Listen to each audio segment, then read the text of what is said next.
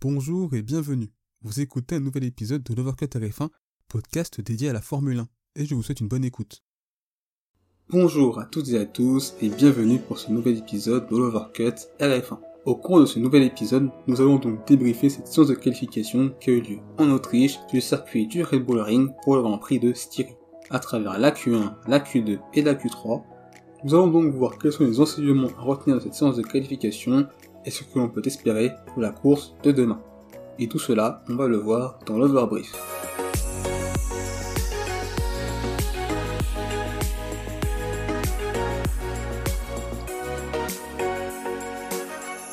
On commence donc par la Q1. La Q1 a donc été marquée par les éliminations de Nikita Mazepin, 20e, 19e Mick Schumacher, 18e Kimi Raikkonen, à la 17e place on retrouve Esteban Ocon, et enfin 16e Nicolas Latifi. Pour les As qui partiront donc 20e et 19e, c'était attendu et c'est donc dans la continuité de cette saison. Il est tout de même important de mentionner que Mazepin n'est pas loin de Mick Schumacher puisque moins de 2 dixièmes les séparent. 18ème, on retrouve donc Kimi Raikkonen, qui encore une fois est derrière Giovinazzi. En qualification, c'est donc 6 à 2 pour Giovinazzi. Je l'avais évoqué précédemment lors du débrief des qualifications du Grand Prix de France. Raikkonen est en dessous de Giovinazzi cette saison, et ça continue, et il n'y a pas vraiment d'explication à cela. 17ème, on retrouve donc Esteban Ocon. C'est donc une grosse claque pour le pilote français, notamment au vu des performances de l'Alpine ce week-end, qui, on l'avait en essayé d'avoir été performantes, et on peut le voir à travers la performance d'Alonso qui sera 9ème. Donc c'est vraiment dommage pour le pilote français. Et enfin 16ème, on retrouve Nicolas Latifi qui a été l'auteur d'une superbe qualification. On a longtemps cru qu'il parviendrait à se qualifier pour la Q2 puisqu'il avait réalisé alors un très très bon tour. Malheureusement, il ne parvient pas à améliorer sa dernière tentative. Il est seulement à 1 dixième de George Russell et à 33 millième du passage en Q2. Donc c'est une très belle qualification de la part du pilote canadien. Pour cette Q1, il est donc important de mentionner les belles performances de Tsunoda 4ème et de Lando Norris 3ème. On passe donc maintenant à la Q2. La Q2 a donc été marquée par les éliminations de Giovinazzi 15ème, 14ème Sébastien Vettel, à la 13ème place on retrouve Daniel Ricciardo, 12ème Carlos Sainz et 11ème George Russell. Pour Giovinazzi qui sera 15ème, c'est donc une belle qualification. Comme je l'ai dit précédemment quand j'ai évoqué Kimi Raikkonen, il est encore une fois devant le pilote finlandais. 6 à 2 dans le duel en qualification en faveur du pilote italien, et il parvient encore une fois à passer la Q1. Donc belle performance de la part du pilote italien. 14e, on retrouve donc Sébastien Vettel. C'est dommage pour le pilote allemand, mais entre lui, Dan Ricciardo et Carlos Sainz, c'était extrêmement serré. Il aurait très bien pu être 14e comme 12e, mais on a pu le voir lors des derniers Grands Prix, notamment en France, à Monaco et surtout à Bakou. La Martin est bien meilleure en course. Et on peut espérer, pourquoi pas, qu'il fasse une petite remontée et pourquoi pas finir cette course dans les points. Pour Dan Ricardo qui sera donc 13e, c'est une énorme claque pour le pilote australien. La comparaison avec Lando Norris est absolument douloureuse pour lui. 6 dixièmes d'écart en Q1, une demi-seconde en Q2, et de plus, Lando Norris partira 3 alors que Ricardo sera 13e. On a l'impression de revivre le Grand Prix de Monaco et de Portugal, où le pilote australien avait été en grosse, grosse difficulté. Ça fait tout de même 8 séances de qualification et cette course, et Ricardo n'est toujours pas au niveau de London Norris. Et à mes yeux, ça commence tout de même à être assez inquiétant, car l'écart entre les deux est selon moi trop grand. Ricardo n'est pas à ce point-là en dessous de Norris. Donc il y a vraiment quelque chose qui ne va pas entre Ricardo et cette McLaren. Et il faudra voir s'il est en capacité de trouver les solutions à cette situation. Douzième, on retrouve donc Carlos Sainz, qui est selon moi passé un peu à côté de cette Q2, il avait selon moi la capacité de passer en Q3, notamment lorsque l'on voit les performances de Charles Leclerc. C'est donc dommage pour le pilote espagnol. Et enfin 11ème, on retrouve donc George Russell, qui a donc réalisé une superbe séance de qualification. 8 sur 8, c'est donc la huitième fois qu'il parvient à passer la Q1 et la huitième fois qu'il se fait éliminer en Q2 avec une Williams, donc c'est absolument euh, incroyable. Il est à seulement 8 millièmes du passage en Q3. Il a réalisé un superbe tour, un tour absolument incroyable. Donc félicitations à lui, il paraît vraiment être très très compétitif en qualification avec cette Williams, qui n'est pourtant pas la meilleure des voitures, et on espère qu'il pourra confirmer cette belle onzième place en course, et pourquoi pas une Williams dans les points, même si ce sera compliqué. Pour cette Q2, il est donc important de mentionner les belles performances de Norris, deuxième, de Gasly, troisième, et le passage en Q3 du pilote japonais Yuki Tsunoda. On passe donc maintenant à la Q3. La Q3 a donc été marquée par la pole position de Max Verstappen. Deuxième, on retrouve Valtteri Bottas, qui, avec sa pénalité de 3 places, partira cinquième. D'ailleurs, j'aimerais avoir votre avis au sujet de sa pénalité euh, due à son tête à queue dans les stands. Est-ce que pour vous cette pénalité de 3 secondes est justifiée? Est-ce qu'elle est trop sévère? Ou justement, est-ce qu'elle est trop clémente? N'hésitez pas donc à partager votre avis sur mes réseaux sociaux et en commentaire. C'est vraiment intéressant de savoir votre opinion à ce sujet et pourquoi vous pensez cela. Troisième, on retrouve Lewis Hamilton. Quatrième, Lando Norris. Cinquième, Sergio Perez. Sixième, Pierre Gasly. Septième, Charles Leclerc. Huitième, Yuki Tsunoda. Neuvième, Fernando Alonso. Et enfin dixième, Lance Stroll. Le premier enseignement donc à retenir de cette Q3, c'est que Norris, c'est fort. Le pilote britannique a réalisé une très belle séance de qualification puisqu'il a conclu à la quatrième place à seulement 53 millième d'Hamilton.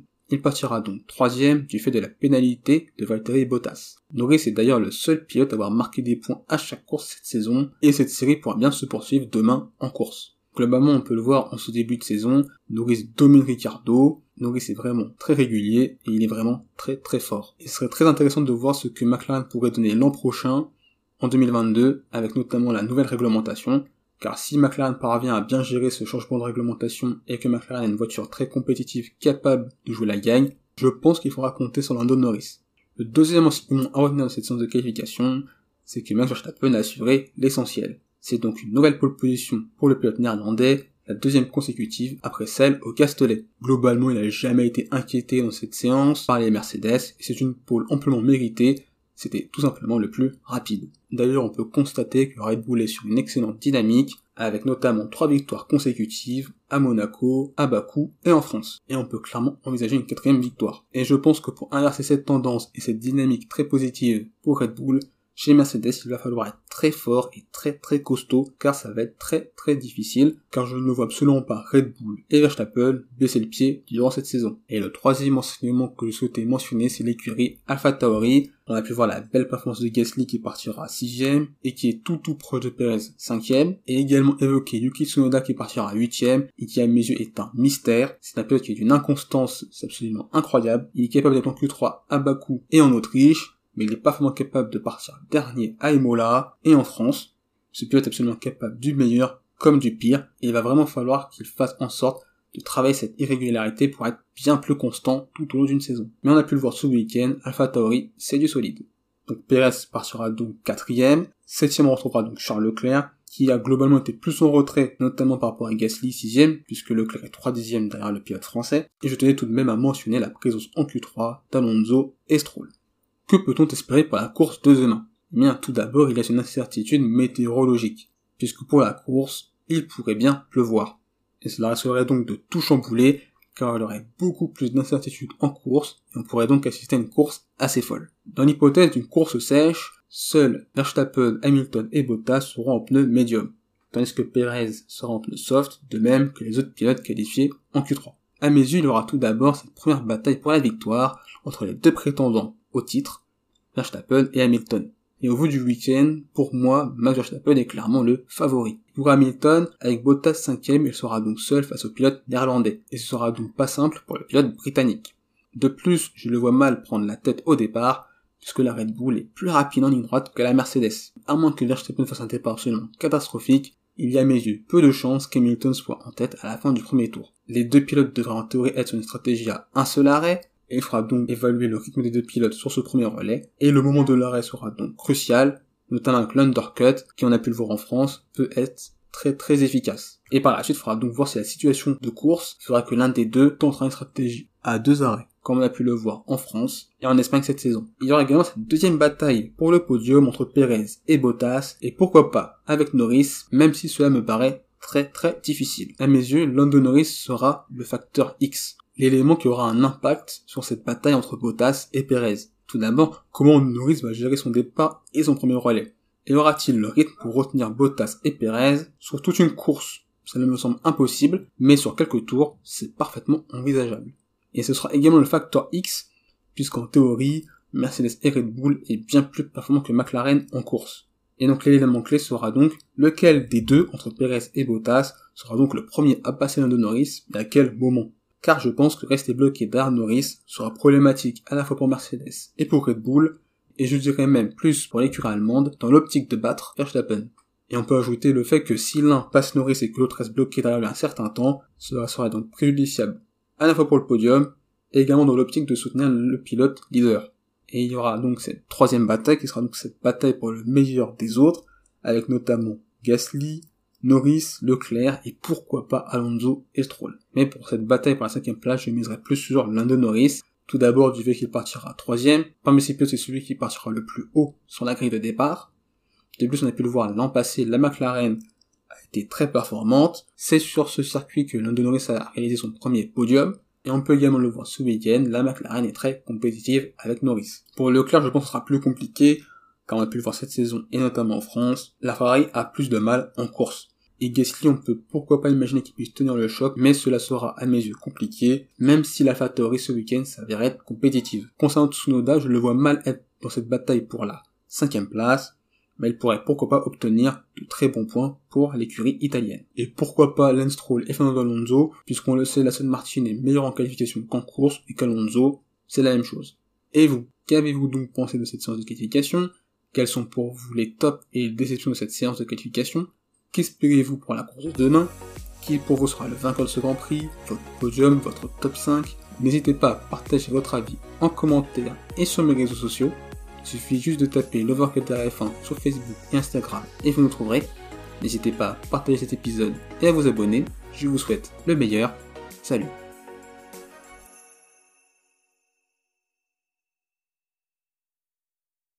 Merci d'avoir écouté cet épisode. S'il vous a plu, n'hésitez pas à vous abonner au podcast de Workout F1 ainsi qu'à la chaîne YouTube. C'est une façon de soutenir le projet et également de ne pas manquer les prochains épisodes. N'hésitez pas également à partager cet épisode à vos proches. On se retrouve les amis très bientôt. D'ici là, portez-vous bien, je vous souhaite le meilleur. Salut